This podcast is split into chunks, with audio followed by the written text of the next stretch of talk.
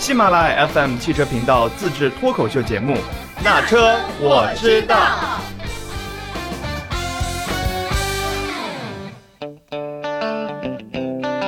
Hello，大家好，欢迎来到那车我知道。这一期那车邀请了一位女嘉宾，啊，这位女嘉宾是范范的一个好朋友，她自己已经挥起了小手，虽然我们看不到，但是他已经在给大家打招呼了。各位喜马拉雅的听众，还有范范，大家好，很高兴在这里跟大家相聚。哎，你给你自己起过一个花名吗？牛小白，对，其实应该可以叫牛牛牛小白，你可以简化成牛小白，怕别人认为我们是结巴，所以就就叫牛小白是吗可？以这么理解。这一次牛小白他是带着越野的标签过来的，如果对于高手来说的话，我可能算是我已经看出你要怂的感觉。怕遇见大佬。那个，因为牛小白，我经常在他朋友圈能看到他，现在是经常看到他带着孩子出去玩儿，嗯就是每周末基本上或者是节假日都会带孩子去玩儿，而且玩儿全都是往户外跑，就是那种嗯纯自然的接触，因为北京周边有很多有山有水的地方。然后再早之前看的时候，那时候他们家娃还比较小的时候，我就会经常看到她跟她老公两个人，他们有越野的车队。你关看到了是吧对对对我看到过你们之前有跟着越野车队一起去玩儿。你知道他开的是什么车吗？我之前自己开的是一辆桑旅，嗯桑塔纳旅行，就是咱们现在还可能路上还有还有还有看到警察叔叔开的那个，嗯，没有就是很大的那个，没有后屁股，咱们俗话说没有后屁股的那个旅行的那个桑塔纳。嗯原来那个我开的还是警警用版，哦最后一批的警用版。啊后来我就是换的，中间换了一个四门轿车那样的，就不谈了。现在开的就是你看到车队那个，吉姆尼那个是吗？呃，吉姆尼那是我朋友的，啊，那是也是一个那是一个小玩家。然后呢，呃，我自己是维特拉。车龄多长了你？驾龄来说对驾基本上呃考完驾照之后一直都一直在开车。啊，我是零四年拿的本儿，我昨天的我昨天换的换的驾照就成长期的了。那就永久了，对，它长长期的，等到你七十岁的时候提交什么身体体身体证明啊，嗯嗯然后可能到六去体检，对，然后嗯好像我看的好像到六十岁的时候，我必须得降级，嗯对我必须得降、降成小本儿。啊，你现在是 B 级的吗？是我现在是 A 呀，啊，你是 A 照啊？嗯，但是 A 一是最最高的。哦，那你啊，我们基本上现在都是 C 嘛。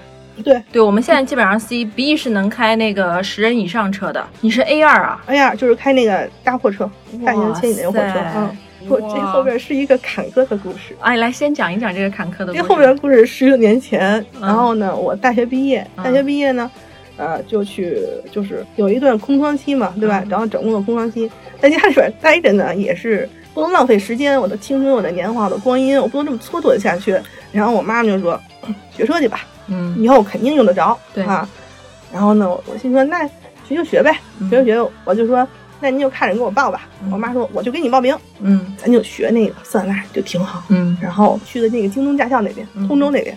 那个那时候京东驾校是一大片，好几个驾校都共用一个外的，那就是室外练习场那种的。嗯然后我妈就去了，我给你报完了，说说可带劲了，可带劲可带劲了。说原来说是原来说是两千六学那个小车，那会儿我们很便宜，学桑塔纳小车很便宜，两千六。我当时说优惠两千四，然后一听两千四了，行啊。然后我说为什么就便宜点儿买呢？我妈说因为桑塔纳是两千六。嗯然后呢，如果学大货的话，就便宜二百块钱。我那会儿也不太懂，我说嗯那您问清楚了吗？学完大货之后，我还能开桑塔纳吗？他说，人家说能开，说可以开，可以开，没问题。你学完大货之后，又能开大货车，又能开小车，你还能开自动挡，你你你你很超值的，你知道吗？然后我一想，哦，这么这么厉害，那行行行行行。然后我跟你讲，我第一天去，嗯第一天第一天就是我学那个学就是学交规那那段就不讲了啊，嗯嗯不讲了。然后咱们就说是开始开始上车了，嗯上车之后驾校不都有那个班车吗，嗯是吧？你就在一个固定的点儿等着，然后那班车就过来接你就好了。我第一天那个班车来了，哎，就像一个就像一个小金龙一样的班车里边，男男女女都坐满了，你知道吗？就是都真的。然后那会儿就跟那小公共似的，然后还能嘣儿翻下来一个小座儿，然后嘚儿给折啊折开那种的，折对对对叠开。就跟现在一些小的中巴 Costa 中间那个对对对对对，也是可以这样翻一下折开。然后呢，哎，然后旁边一个，嗯，我我怎么叫那会儿叫叫叔叔也不合适，叫大哥，反正就是一个长辈吧，一前辈吧，看起来嘣儿翻下来，坐这儿吧，我坐这儿，我坐这儿我也不能尬着坐呀，是吧？这一路上我说您也是学车的吗？那前辈嗯。看了看我，就是那种似笑非笑的那种表情，嗯。让你感觉很意味深长，然后看着我，嗯，就嗯嗯了一下，嗯。然后旁边的那个，我我这个时候我就看他摁完之后，旁边所有的人嗯。看起来都好像是他那个年龄段的人，嗯。我觉得好像有一点问题。然后但但是他们都带着似笑非笑的表情说：“嗯，我们都是学车的。”到了之后，一下车，我才发现不对，这个事情不正常，这里面一定有古怪。因为我们学车的都是在车旁边儿，特别早的时候，寒冬腊月都是在车旁边儿给教练拿暖壶打水，嗯然后站在旁边等教练。嗯他们怎么能去办公室了呢？嗯我就问那个司机师傅，司机师傅那在哪儿等着呀？我也是跟他们去那屋嘛。司机师傅说他们都是教练，你上的是教练班车。然后我的第一个教练就是我旁边跟我说话那师傅。哦学大车有个规矩，嗯行业内不成文的规矩啊，给教练给教练带瓶水呀、啊带包烟呀、什么的，或者带个包瓜子儿也行，是吧？？然后呢就，像徒弟对师傅的一种嗯尊敬，嗯哎，对，就是其实就是一个礼数的问题。嗯对，你说你就别让人白白跟你这寒冬腊月里边对对对对，那那个就是点白冻着，别教你。然后呢，还有就是说怎么说呢？咱们礼数够了之后，就是人有来有往，嗯人家也能教你一些在路上的一些一些规矩啊，对经验对吧？啊，对对，学车不能光学驾驶，也得学规矩啊，是吧？然后那个教练就就就教我，那个教练教我之后，就自从有那一面第一次的一面之缘之后，你主动搭讪之后，对对，我主动搭讪之后，然后教教人家那个就是学员都带瓜子儿、带苹果、嗯带水，还有带那个地瓜干儿什么。形形色色都有。到我之后，我到那儿我过去之后，然后教练老远看见我，我来了，你知道吗？我跟招手，来了来了，快快快，都给你留着呢。因为我觉得学大货的女孩儿也少吧，少很少几乎是没有吧。少，因为那会儿我们的大货不带助力，方向盘不带助力，哦，那这班就跟那个时候，别说大货不带，就连那个桑塔纳都不带助力，是？吗？那会儿我都不太清楚，但是他我那会儿教练说说你怎么能学这个呢？说因为那会儿因为我很很瘦嘛，才一百，也不像现在，现在那会儿一百零四斤。然后一百零四斤，然后教练说说你这个胳膊太细了，你怎么能搬不动。对，你怎么能抡起那个起那个嗯这个就这他们说那盘子，说你嗯怎么能抡起那盘子？因为它大嘛。嗯，我说我说嗨，别人能学，我也能学。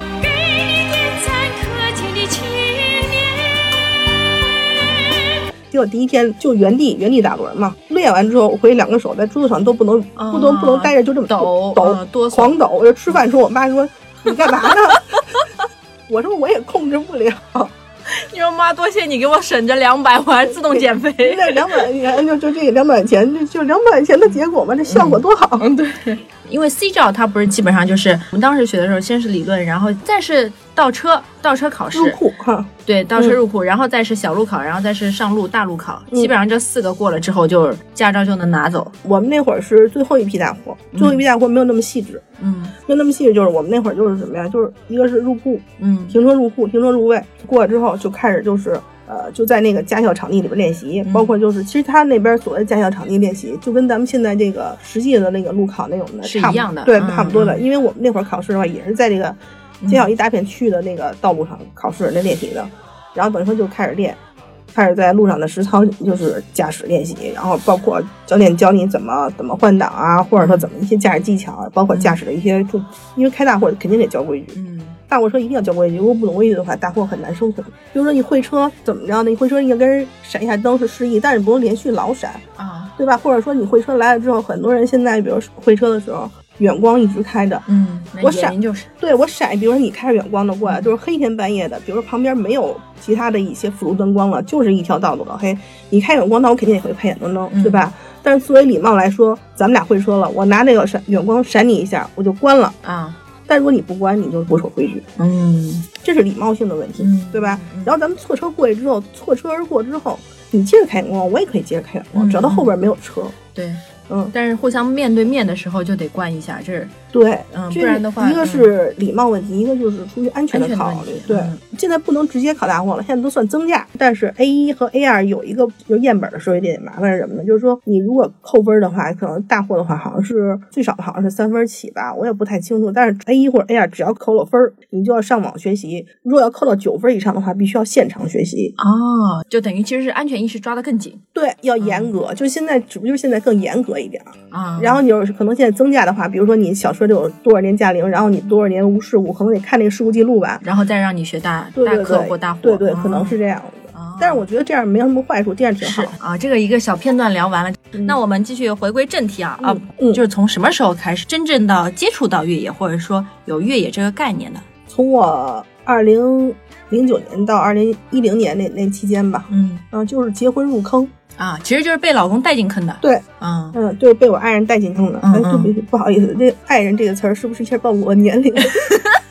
首先，他是一个越野爱好者；第二就是，他之前他之前那会儿从事的这个事业，就是跟这个车有关系的。嗯嗯，结婚之后，然后呢，肯定得磨。开始我们俩认识就是通过车友会认识，啊，我们俩都是车友。那会儿我第一辆车是一辆 Polo，啊，桑旅是他的。后来呢，跟他结婚之后，觉得怎么看怎么喜欢桑旅啊，嗯嗯然后呢，Polo 呢，觉得有 Polo 还是小了，小一点，哎，小一些，算了吧，Polo 就给卖了吧。嗯卖了之后，第二年就改成摇号了，又得啊，重新，对，一一又重新开始摇，嗯又开始重新摇。不过当时索性比较幸运，就是摇一年摇上了。哦，嗯，那这个后边再说。嗯然后跟我爱人等于说就是结婚以后，零九年我们俩结婚，一零年一零年转年到一零年的差不多了八八九月份的时候，嗯对，以前跟我说说咱出去玩去吧。我说出去玩去哪儿啊？嗯骑马去怎么样？嗯我说行啊，我说去哪儿骑马？他说巴上骑马去。我说行，咱们自己去啊。他说跟哥们儿一块儿去。我说行，那咱就去吧。嗯哪知道啊，他们走的也不是正规的路，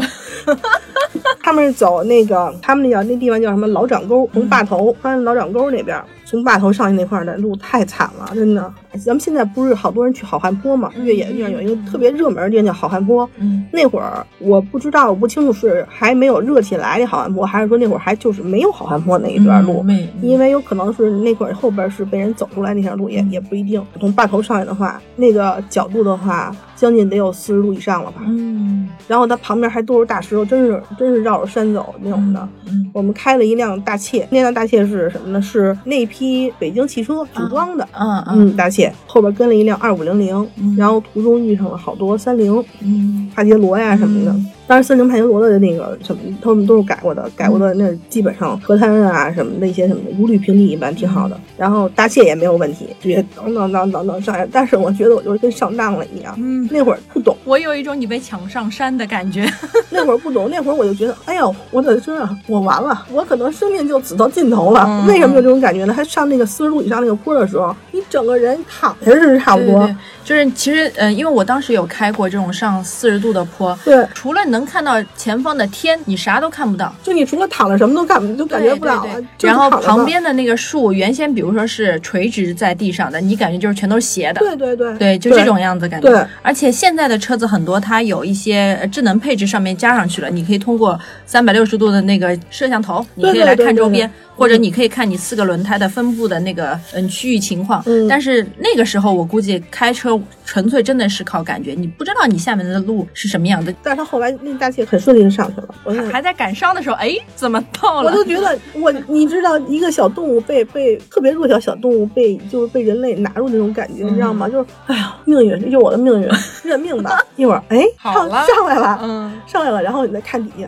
哎呀，三菱那几个哥们儿就在排队，还是正要就上来，我们是一个车一个车的上来，嗯因为你要是上不来的话，你还还倒下去，还退下去，其实很危险的。嗯嗯，他们那种的太高阶了，我我啊啊还是挺刺激的。那有了这第一次，估计之后就会经常带着一起出去玩吧，就是去越也。不是后，也不是说会经常，但是有机会的话，就会跟就是车友啊，或者是什么这样的一块儿组织出去玩儿。然后近五六年吧，会比较频繁一些。嗯嗯，近五六年频繁是大家是比较都有时间，还是说发现的路线会比较多一些？嗯，一个是，一个是就是同车型的这个车友，嗯会约着一块儿出去。比如你有时间，我有时间，我们在群里边说一下。嗯然后呢，大家可能就是说，我们可能先去有，我们我爱人可能会先去探个路线，或者说是我可能先去探个路线，然后就带着大家一块儿穿越一下，然后体验一下。因为有的车友的话，他会觉得可能从论坛里边看了，有时候看别的车型啊，可能跟自己的这个呃观点不太一样。嗯，观点有的时候车型之间会在论坛里边、是吧？就我可能帕杰罗的，我可能不太能看得上你。他肯定看不上。我觉得大家就是什么呀？因为你像咱们说那个陆巡，嗯还有像那个霸道，霸道、是吧？嗯那那个肯定是经典车型，路虎的原来特别老的那个卫士嗯什么的，嗯也是经典车型。包括咱们现在也有很经典的车型，像吉姆尼，嗯，吉姆尼是吉姆尼，吉姆尼我很我其实个人特别喜欢吉姆尼，嗯真的真的是通过性特别棒。嗯别看它小，嗯短小精悍，特别棒。嗯嗯嗯，早几年的时候还没有说城市 SUV 这个概念出现，嗯，对吧？对就是不管越野圈是怎么比，城市 SUV 应该是被远远的踩在外面的吧？应该是像对，很多车型它主打什么我城市 SUV 怎么怎么怎么，但是其实它可能四驱也不是，它只是一个两驱，或者嗯它只是一个轿车底盘，或者是这种。对，你说的太对了，就是它有可能就是一个就是一个厂家，然后呢迎合咱们这种市场需求，嗯，就是达到一个概念。哎达到一个概念，它可能就是用那个轿车底盘改的。嗯呃，轿车底盘改，这我可能会得罪一部分人吧。然后呢，嗯但是就是可能会是轿车底盘改的，然后，然后导致可能它呃再加上它，比如说一些配置一些什么的，比如说它的四驱可能会有会有这个防过热的这种这种功能什么的。防过热功能一一启动的话，它就强制变成两驱了。嗯那强制两驱的话，那就那就肯定下不了，就下不了公路，就就谈不上 off road 了，对吧？嗯就谈不上越野了。嗯，所以很多其实呃城市 SUV 说的是可能它有一个越野性能，但是大家千万不要对自己的车型太有自信，就是就嗯跟着人家越野，哎我也去，我是城市 SUV，我跟着一起跑。，对，咱们一定要怎么样？就是心里边对自己的车，嗯有一个特别明确的认知。嗯咱们也不要意气用事，嗯也就就是就咱们都是成年人，嗯对吧？因为成年人才能考驾照，对不对？对所以我代表我们都成年了，我们要用成年人角度去考虑事情，嗯不能说就因为叫板你下我也下，嗯那他不吃亏你吃亏啊？人家底盘都哒哒哒哒哒，一系列护板都加了，嗯您什么都没有，下去咔水箱捞出来了，你嗯你你只能等救援了。嗯，对吧？且不说你上不上去那坡，嗯你说你下去了之后，真的你那个底下底盘都那个损失的是在自己，嗯没有必要为了一口气，对吧？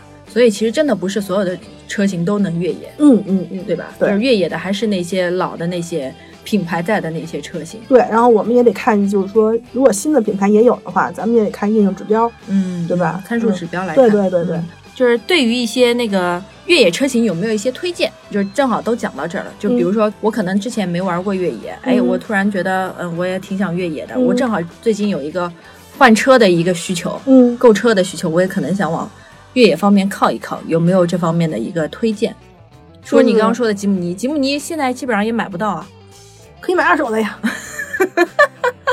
吉姆尼像有些经典车型，吉姆尼如果真能买到车况比较好的话，嗯我还是挺推荐的。嗯还有一个就是什么，就是现在可能觉得很多人觉得，呃，这个这个这个进口维特拉嗯可能特别老了，或者是十年肯定是十年以上的车，因为它不出了。嗯，然后但是车况好的还是真是杠杠的。是吧？嗯嗯，嗯，其实铃木这一块做的都挺好，是吗？铃。木对铃木作业也真的挺好的。其实嗯我如果就是说推荐的话，最近的话就是关注那个坦克三百，啊，坦克三百，对，他关注的比较多，因为对他确实吸引了我。特别巧，上一期节目我正好是聊的嗯是一个广东人，嗯他呢他职业是摄影师，嗯然后我说你最近有没有，因为正好不是广州车展嘛，我说有没有关注什么车型？嗯我说站在你摄影师的角度，对吧？咱们喜欢比较美的事物。嗯他跟我说坦克三百，哦，太高兴了！我终于，我终于得到我的审美认可了。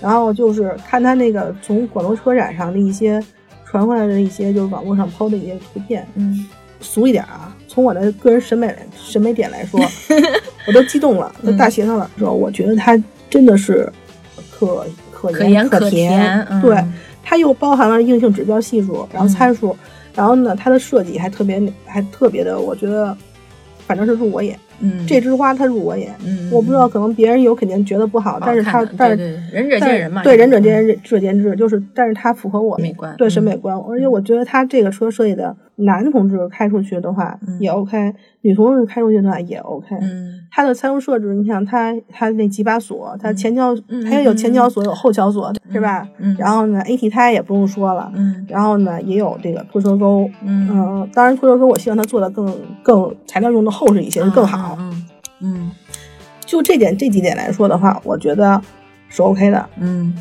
对一个新手来说的话，坦克三百应该是一个呃比较可以可以考虑的选择。嗯你要去新车王现在是六年验车对吗？嗯还是你要验车的话，你一开始出厂的时候，你买的时候，你把 A T 胎换了，嗯对吧？前脚盘、后拖车钩嗯都弄了。嗯，你换车的时候有什么？你你到时候验车的时候有什么后顾之忧呢？你没有了，对，你不用再把东西再拆了，不用再把那个轮胎再换回去了。嗯嗯嗯嗯，等于这些东西全都有，就是需要改装的地方不多。对对对，嗯它需要你自己去再去后期很麻烦的操作的地方就不太多。嗯嗯，嗯只不过就是说可能。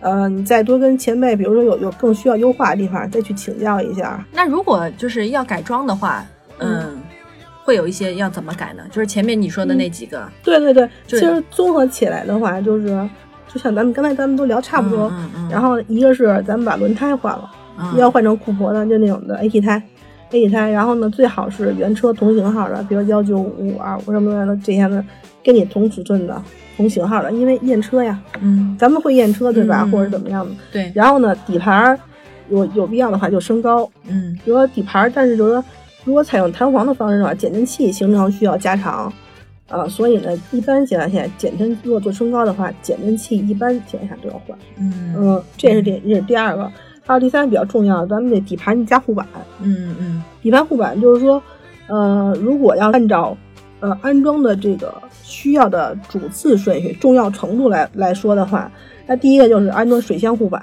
嗯第二个就是发动机护板，嗯第三分动器护板，第四插入器护板，嗯。把这个整个底盘都给弄起来，嗯。然后呃，其他的就是像咱们说的拖车钩，嗯或者是呃这个这个拖车杠配配拖车球，嗯嗯，但拖车球有一个好处就是它可以拖房车，嗯嗯，拖房车，啊可以拖房车，可以拖房车。嗯还有就是咱们就说的就是说这个差就是差速锁，火条差速锁，嗯，就基本上改的都是能方便越野的，通过性好的。然后如如出现了一些问题，能互帮互助的，就这种样子的改装东西。因为就嗯就是说越野他们咱们主要是为什么呢？在保证安全的前前提下去体验这种极限驾驶的这种乐趣，嗯还有就是户外驾驶的乐趣。那咱们得脱困吧，嗯是吧？咱们落泥坑里边，或者说有一个有一个有一个沙坑什么的，咱们得脱困，嗯，先得考虑脱困。那差速锁就肯定需要。嗯嗯，哎，一基本上越野就是你们去玩越野的话，嗯，几个人骑，就或者是说几辆车骑？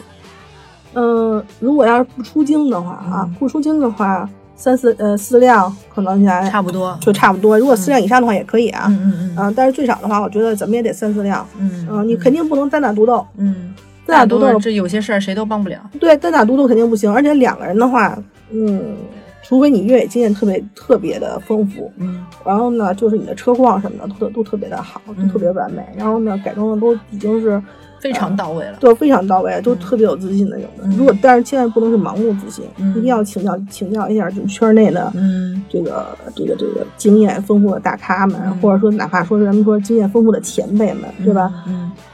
出京的话是大概出京的话，估计六七辆起了吧？对，出京的话六七辆起了，嗯互相得有个照应，因为他就是说主要的这个车可能得有，嗯，你想其他的车都得是呃同基本都得是同情况的车最好，就互相知根知底儿。嗯，所以为什么你看有时候咱们去看那个有时候走的那个呃盘山公路上什么的，有时候或者说在户外的时候看咱们那个越野车的车队，可能都是同型号的，可能霸道对霸道都是霸道，是吧？然后大切都是大切对啊什么的，有可能都是这样的，他都是什么？他互相车况熟悉。对，他怎么出现问题也知道怎么去处哎，理。对对对，然后呢，可能是车里边的，比如说他自己备的一些，比如说哪怕比如说他霸道可能用的车子车胎使的可能差不多，他可能备胎的也也坏的话，那个车的车的备胎可能跟他有就可以。嗯，对啊对吧嗯对对。那那个有没有一些在北京的越野路线推荐一下？北京周边，北京周边的话，就是原来我们去那个特别近的有一个地方，就是新手来说的话啊，练车的地方特别好玩的地儿，就是在那个呃潮白河沙滩那边儿。嗯那个地儿，那个地标，那个地标的建筑那块儿叫苏庄闸桥。嗯苏庄闸桥，它那个河滩嗯都是沙，嗯都是沙，不会不会怎么嗯，给车造成这个这个破坏，嗯你知道吧？就是就算你有可能是会陷进去。嗯，会陷进去没关系。你当旁边有很，如果他如果现在还要去的话，因为我最近没有去，我不知道他现在那边去年开始施工了，施工之后我不知道他那边是不是还能开下去。之前开能能开下去的话，每周末基本上半个北京的越野的车都会会在那玩，都会在那儿玩，就什么车都有，所以你根本就不用怕担心陷下去。但是前提是你这车得改了啊，嗯嗯嗯 你就是一辆轿轿车车你就别去了。我就我就我也不说，我不能，我这刚才笑一下不对，这这我不对啊，我真真不对，就是说，我是说什么？如果是一辆轿车，或者说就咱们说那个全地形 SUV 什么的，没有安安装加固拖车钩那种的，最好别去，没法给你拖呀。嗯嗯嗯你自己的动力都不行，对吗？嗯。人家光这么使劲拖也没有用啊，嗯嗯，那就把把车给弄坏了，对弄坏了，没法说呀。真是你说这是好心办坏事儿也不好。对，原来那边是一个特别好的地方，还有就是，嗯，从就是北京延庆走京藏那边有一叫百草洼的村子，嗯，但是我不知道现在疫情期间它是不是能让进村啊？嗯嗯。那会儿穿到那个村子里面去，到那个呃河北交界那边有一个叫俗称叫大石头的地方，那块路特别好。你看过就是车队的那那一集，就是走那块儿，嗯，走到那块儿，就是那个越野路上有碰到过哪些有趣的事儿吗？有趣的事儿太多了，比如说 开过车，然后我也也是我爱人开车，然后我坐旁边儿，走到那个东城区协和医院那边儿，我本来是想想等着接着那个接着我爱人他妹妹，然后在那边上班，然后下班儿慢慢的开，都没有停啊，慢慢的开，然后旁边过一辆警车过来了，嗯。过来摇也不回来，就他的速度就跟我们齐头并进的，嗯。真的。他一看就是应该是，我不知道他是管交通的还是管管治安的那个警察，反正当时开了一个车，嗯，车窗摇下来了，那警察就示意把车停下，他在中间那个车道，啊我在最边上最靠近、嗯最靠近边上那个最右车道，我我我我爱人把车停下。来，你有什么事儿？嗯然后怎么了？然后我以我们以为我们违章了，嗯但应该不可能，因为我们车还没停。嗯然后呢，警察那个大哥就说：“这车自己改的吗？”嗯我爱人说：“嗯。”然后呢，警察不知道该说嗯还是不嗯。他就是嗯嗯，你知道吗？然后大哥就就是很意味深长的看了一眼，嗯看着我们改的不错。前辈看来是越野前辈也是。我说，不知道不知道他是什么意思，可能他可能是心中也有一个越野梦的前辈，也没准儿。嗯这是比较有趣的。一次我们去那个就穿越到大石头的那一回，就那个上一个坡也是四十度角坡，八道上去了，牧马人也上去了，嗯。就剩我老公了，嗯，你老公那时候开什么车？就是威特兰。啊啊。是国产威特兰一点四 T，他一共冲了四次，好像是第五次的时候就总结了这个上坡经验，然后发现 ESP 没有过，啊，把 ESP 关了，然后就上去了。然后上去了，就是那个是也是比较开心的一次吧，算是嗯应该是因为总结经验，然后呢自己终于成功了，这样的乐趣，这种乐趣，对乐趣，对。还有一次就是在那个潮白河的那个河滩上，我们也是有差不多有加上这个我们自己的车友，然后一块儿比较聊得来的车友，还有一个吉姆尼，事情就发生在吉姆尼身上。吉姆尼也是我们的朋友啊，嗯他们在那边，我我爱人带着那个同车同型号的车在那儿过沙坑呢。嗯嗯就体验那过沙坑，因为我爱人先过去之后知道他们怎么过，我爱人驾驶经验比较多，嗯。然后 我就在那儿远眺着我那开吉姆尼的朋友，他开那吉姆尼还是个绿色儿的，特扎眼，然后在那儿一个大沙丘在那儿自己绕圈儿啊，结果 他特别缓慢的，就是像龟速一样那么缓慢的，嗯。然后我就我我心说，哎呀，就在自己自嗨呢。然后呢，一一绕，我眼睁睁看着他，就像慢动作一样，那吉姆尼就侧着就 歪了，就哎，不知道他为什么会歪在那儿嗯。当然肯定是吉姆尼，因为它小，然后它可能是对它它窄嘛，然后它压压一个上上一个上一个坡，然后可能这个这个轮就悬空了或者怎么样，没弄好，因为它沙地嘛，因为它有有一片有一有一点点挡住我了，这嗯也是吧嗯，我往那边跑了跑，嗯呀，真摔了，真 真倒了，根本像吃瓜群众哎，这种对对对感觉。，像像那种感觉，就吃瓜群众，我就赶紧给叫我老公，我说哎，赶紧赶紧的，我说那个那个朋友叫中华，嗯他不会听见这个节目吧？他说 骂骂我，我说那我说中华中华那车倒了，倒了，然后我我老公看都没看我，嗯别瞎说，怎么可能啊？你知道吗？嗯说别瞎说。我说你往这边扭扭头，你看看，他真倒了。嗯然后呢，他还是没回头。嗯然后那边开三菱帕杰罗的那个、一个老哥，然后说：“呀，中华怎么歪那儿了？” 然后我我老公一看，哎呀，他怎么倒了？一群吃瓜群众，一群吃瓜群众。然后我我还挺担心的，我说。我说别笑了，我说过去看看，嗯看看他怎么样。结果，然后我我老公说说没事儿没事儿，他肯定没事儿。我就很着急，因为他中华是我认识也将近快二十年的朋友。嗯然后我走下来，我一看中华，我说我还想刚想问中华没事儿吧，就隔着戳嗯窗玻璃，这家伙在倒这这这这这玩手机呢还，你知道吗？啊，根本没有事情。然后我说，喂，干嘛呢？然后他给我耶，耶，给我耶，他这种车子歪了该怎么弄呢？他们给推回来的。我记得前面是有个车，先是牵引着他，给他一个稍微有点助点力，不能不能直接拖过来，嗯那是歪着侧翻过去的。嗯然后呢，等于说是那三菱的前面稍微给了点助力，还不能太大，有点助力，然后旁边有两个人给他那么一，就是那样。啊，就一推，借个推力这么推起接个力推起来，但是它那边镜子肯定是不是不了的。啊啊嗯啊这个对于长越野来说就是常见的了。嗯嗯比较常见的。嗯要想玩的话，总得付出点代价。你要是说想把这种损失降到最小的话，嗯就像咱们之前说的，要改装好到位，对，嗯而且就像咱们说，为什么要加那个？好多咱们就越野的车不都好多有前后杠吗？嗯嗯嗯前保护杠和后保护杠，尤其是前保护杠，嗯。脸面啊，脸面这几年会很少，前几年。有那种你所说的那个城市道路性 SUV 那种的，他们很多人会加那个装饰性的杠，啊。啊，看到过哈，嗯也会看到过，嗯但是现在越来越少了，因为大家知道他们越来越不实用。这个东西就花钱就买了个口红似的，要装保护杠的话，一定要装那种用料比较结实的，最好是前杠里边还有衬杠的，这种它的作用是什么？就是防撞击。嗯你要不然，要不然你的车子前面可能会发动机门也也是会毁的呀，比如前门子啊、或者什么的。嗯当你有撞击的时候，哪怕你撞小树也会造成损失的呀，对吧？嗯而且有时候关键的道路上，如果发生一些交通事故的话，把你的事故的这个这个损失降到人伤也会降少。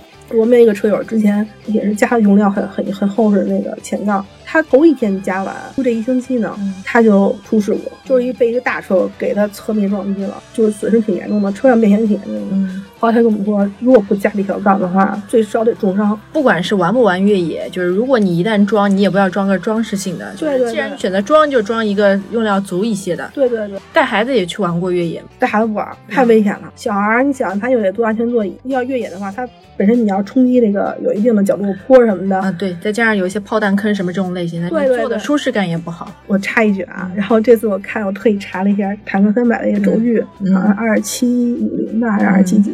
我觉得这轴距我这还是挺满意的。嗯它就是保证了我后边坐的这个舒适舒适感。在咱们的通识概念里边，越野车没有轿车舒服，嗯，但实际上也是这样的。对，所以越野车你也不能说，哎呦，它坐着不舒服。您家这越野车跟您家那 B 级轿车比，它肯定功能不一样，它的车的属性不一样。所以咱们不要拿这个去比。如果你要是像咱们买车的时候，就把自己的定位要清楚。嗯，那么多年越野玩下来，就是你觉得越野会给你带来一些什么？一个是我就喜欢上车这种东西了，呃，一个是心理的这个承受能力、抗压能力。嗯比以前好，你的有你的情绪出发点，嗯有你的这个就是这个能量出发点，嗯然后你可以跟人沟通，比如说是前辈呀、或者说是车友啊什么的，你能够很好地社交能力对社交能力、协调沟通能力。